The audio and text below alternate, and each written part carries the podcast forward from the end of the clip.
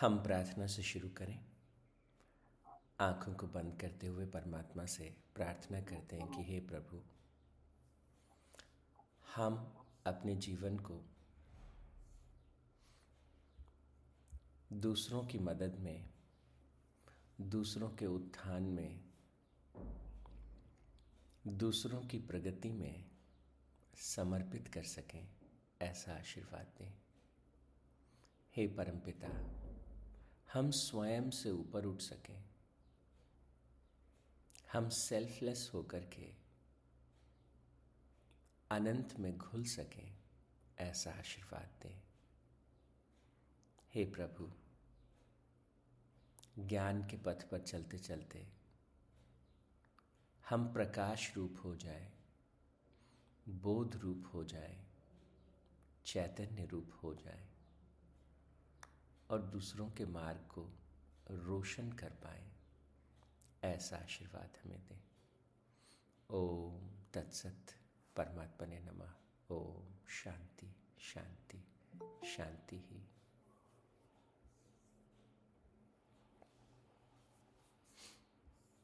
परमपिता परमात्मा के श्री चरणों में छोटी सी प्रार्थना करने के बाद अब हम ईशावश्य उपनिषद के बारहवें, तेरहवें और चौदहवें श्लोक पर आते हैं। सबसे पहले जो बारहवा सूत्र है, बारहवा जो मंत्र है, उस मंत्र को देखते हैं।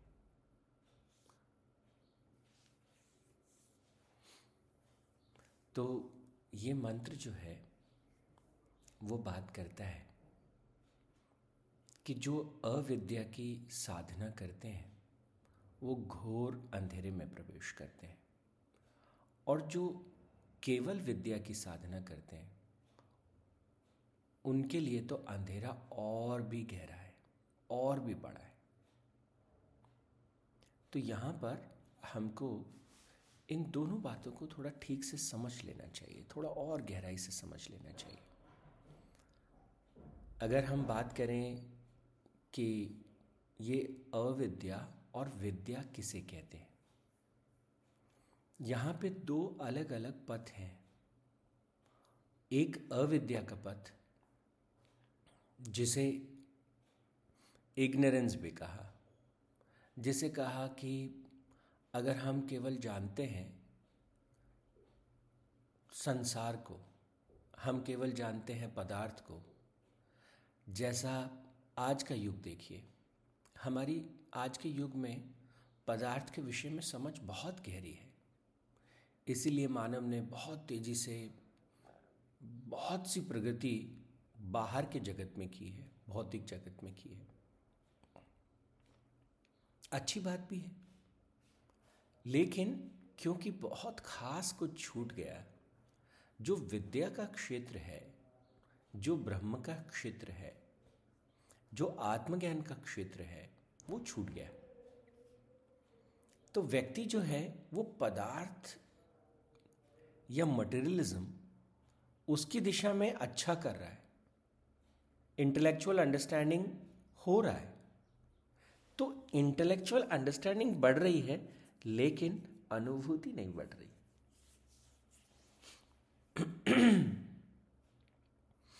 अंदर संतुष्टि नहीं बढ़ रही। अंदर आनंद नहीं बढ़ रहा।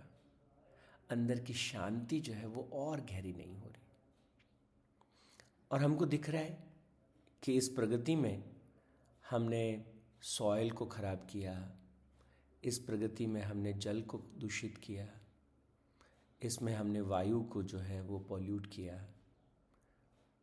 अगर आप थोड़ा पढ़ते हैं इन्वायरमेंट के बारे में तो शायद आपने सुना होगा ग्रेट पैसिफिक गार्बेज पैच प्रशांत महासागर में गंदगी का एक बहुत बड़ा पैच है। कितना बड़ा? भारत से, भारत के क्षेत्रफल से चार गुना ज़्यादा बड़ा प्रशांत महासागर में गंदगी का ढेर है। तो हम क्या कर रहे हैं? वो महासागर जो हमें जीवन देते हैं, हम उन्हीं महासागरों को नष्ट कर रहे तो इसको प्रगति कहना भूल होगी।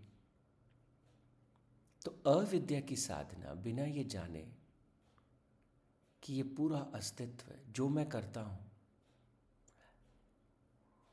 उसका प्रभाव ना केवल मेरे जीवन पर, बल्कि उसका प्रभाव पूरे ब्रह्मांड पर होता है।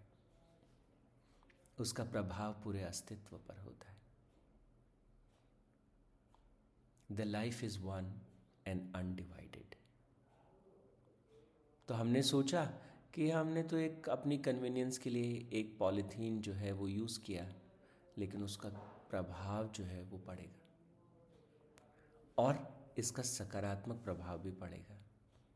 गुरुदेव अक्सर कहते थे, जब आप एक लोटा जल जो है किसी वृक्ष को चढ़ाते हैं, वृक्ष के वृक्ष को अर्पित करते हैं तो उस एक वृक्ष को लाभ नहीं होता। पूरे अस्तित्व को लाभ होता है। गुरुजी बड़े प्यार से उसको कहते थे कि वृक्ष जो है वो खुश हो जाएगा, आनंद से भर जाएगा। ना केवल वो अकेला वृक्ष आनंद से भर जाएगा, बल्कि पूरे दुनिया के सारे वृक्ष जो है उस प्रसन्नता को अनुभव कर पाएँगे। इसलिए वो कहते थे कि life is very very very very subtle वो बहुत सूक्ष्म है। There are there are different kind of ecosystems macro ecosystem micro ecosystems and there are systems in the systems और वो सारे इको सिस्टम्स एक दूसरे के साथ इंटरकनेक्टेड है। वो इंटरडिपेंडेंट है। वो इंटर रिलेटेड है। तो जीवन की एक रूपता को समझे बिना प्रगति जो है वो अंधकारमय हो सकती है। इसलिए कहा, अविद्या का पथ मुश्किल होगा, कठिन होगा। अंधकारमय होगा। विद्या के पथ की बात करें, थोड़ा सा उसको भी समझ लें।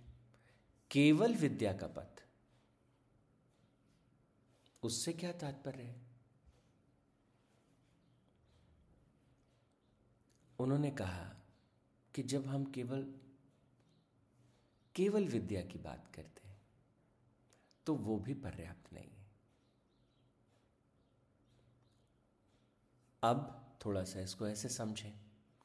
विद्या का जो पथ है, साधना का जो पथ है, कि भाई मुझे तो कुछ नहीं चाहिए। मुझे तो अपने लिए भोजन भी नहीं चाहिए, मुझे तो घर भी नहीं चाहिए। मुझे तो किसी तरह की प्रगति भी नहीं चाहिए।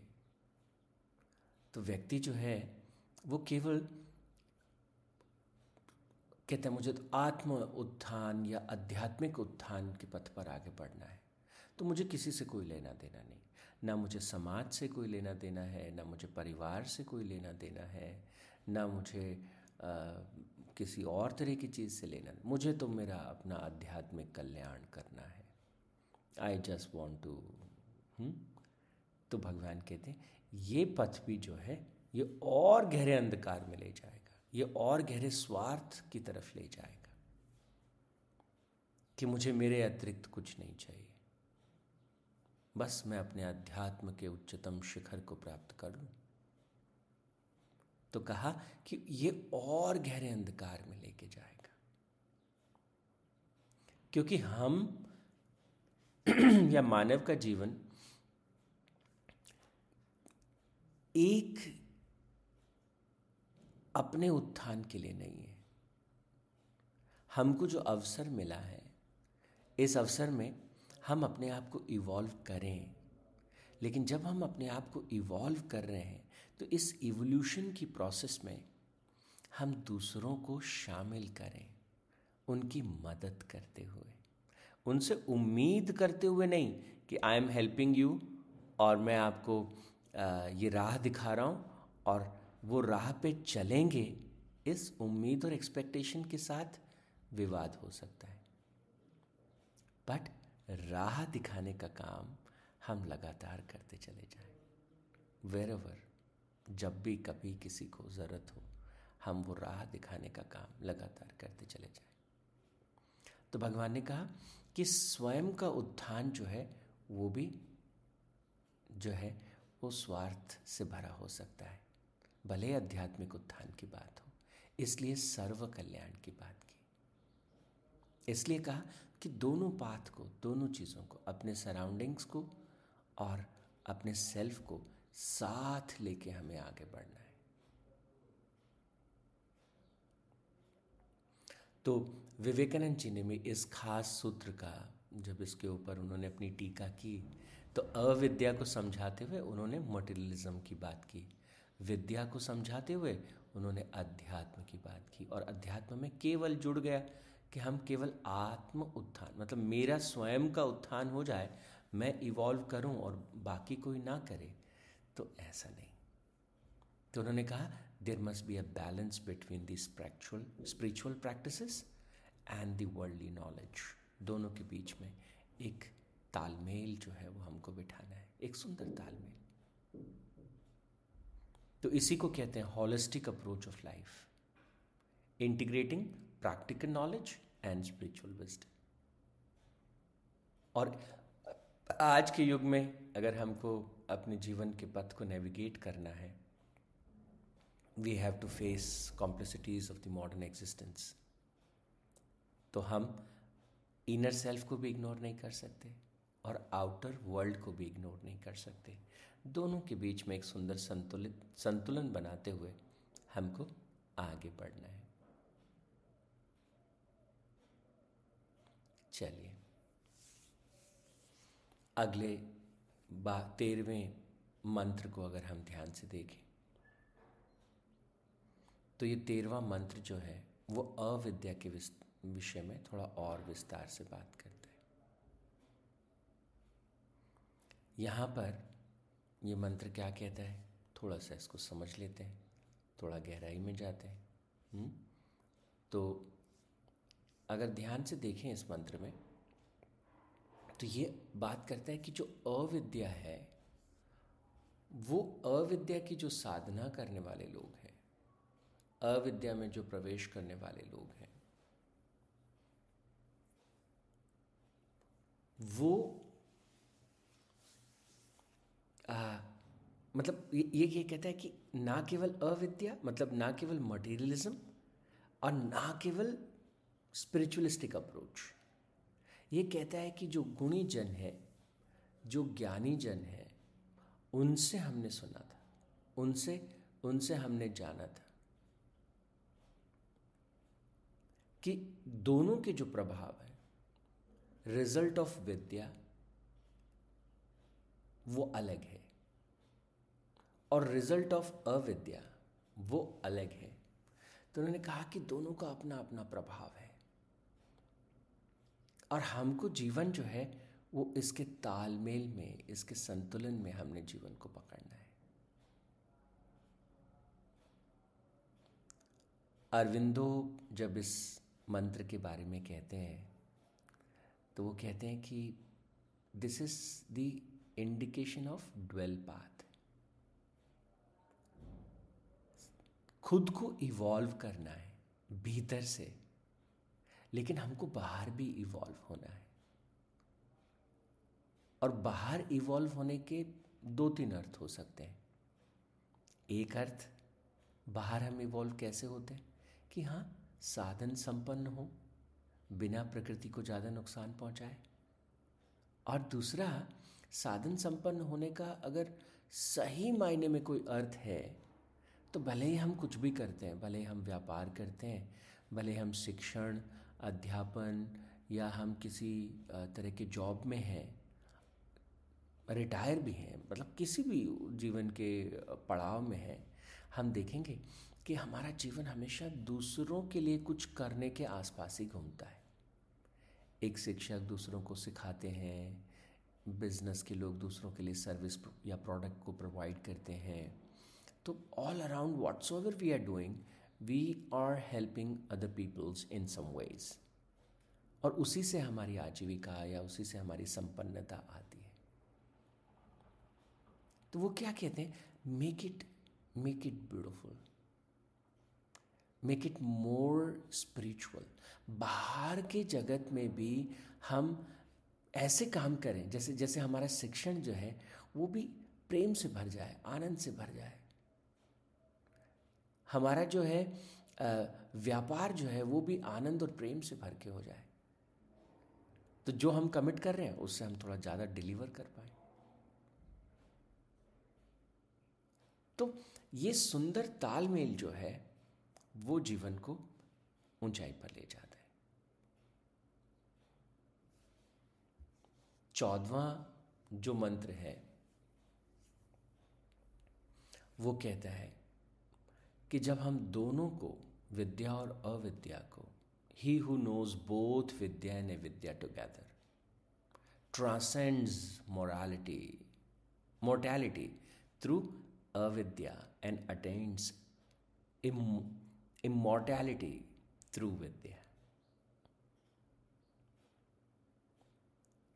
कितना सुंदर कहा कि हम जब विद्या और अविद्या इग्नोरेंस या संसार, जो ये है, इसको हम समझते हैं।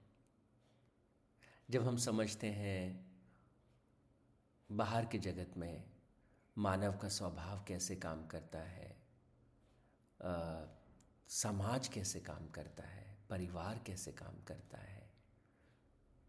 जब हम समझते हैं आ, समाज में इकोनॉमिक्स और फाइनेंस का क्या रोल है और वहाँ से लेकर के हम समझते हैं कि एआई का आज क्या प्रभाव है तो artificial intelligence financial wisdom marketing branding lot of stuff इतनी सारी चीज़ें हमारे चारों तरफ़ हैं।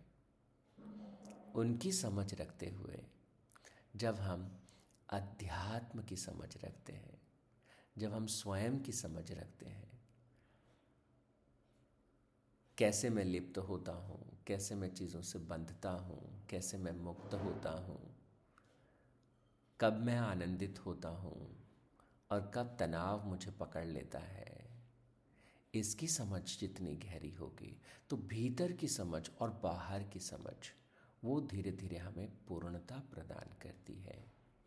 इसलिए कहा कि हम मृत्यु को, मृत्यु के पार जा सकते हैं और अमर हो सकते हैं। और यहाँ मृत्यु जो शब्द है मोर्टैलिटी तो वो कहते हैं कि जो तकलीफ़ है जो मरना पड़ता है हम्म, तो बहुत बार होता है ना अगर कोई व्यक्ति हमारे साथ है परिवार में ही या समाज में तो अगर हम उनको ना समझें उनकी भावनाओं को ना समझें उनके विचारों को ना समझें तो तुरंत तलवारें खिंच जाती हैं। तनाव तुरंत आपके लिए तैयार है। तो उनको समझते हुए और फिर भीतर शांति को रखते हुए उस तालमेल को बिठाना। तो इसलिए कहते हैं कि हम दुख से तो ऊपर उठ ही जाते हैं, पर अनंत आनंद को भी प्राप्त करते हैं। तो दुख से ऊपर उठने के लिए, जो तकलीफ़ है उनसे ऊपर उठने के लिए एक बाहर का मार्ग और एक भीतर का मार्ग। और दोनों में एक सुंदर संतुलन जो है, वो हमें स्थापित करना होता है। तो सेकुलर नॉलेज स्पिरिचुअल विजडम दोनों में एक तालमेल मटीरियलिस्टिक एजुकेशन और स्पिरिचुअल एजुकेशन दोनों में एक सुंदर तालमेल। Material world and the spiritual world दोनों के बीच में एक सुंदर तालमेल। अपनी, हम जो ड्यूटी करते हैं, उस ड्यूटी के बीच में और जो हम फ्रीडम का अनुभव करते हैं, दोनों के बीच में एक सुंदर तालमेल जीवन को एक खूबसूरत जीवन बना देता है। आज के लिए इतना ही। ओम तत्सत परमात्मा ने नमा। ओम शांति शांति शांति।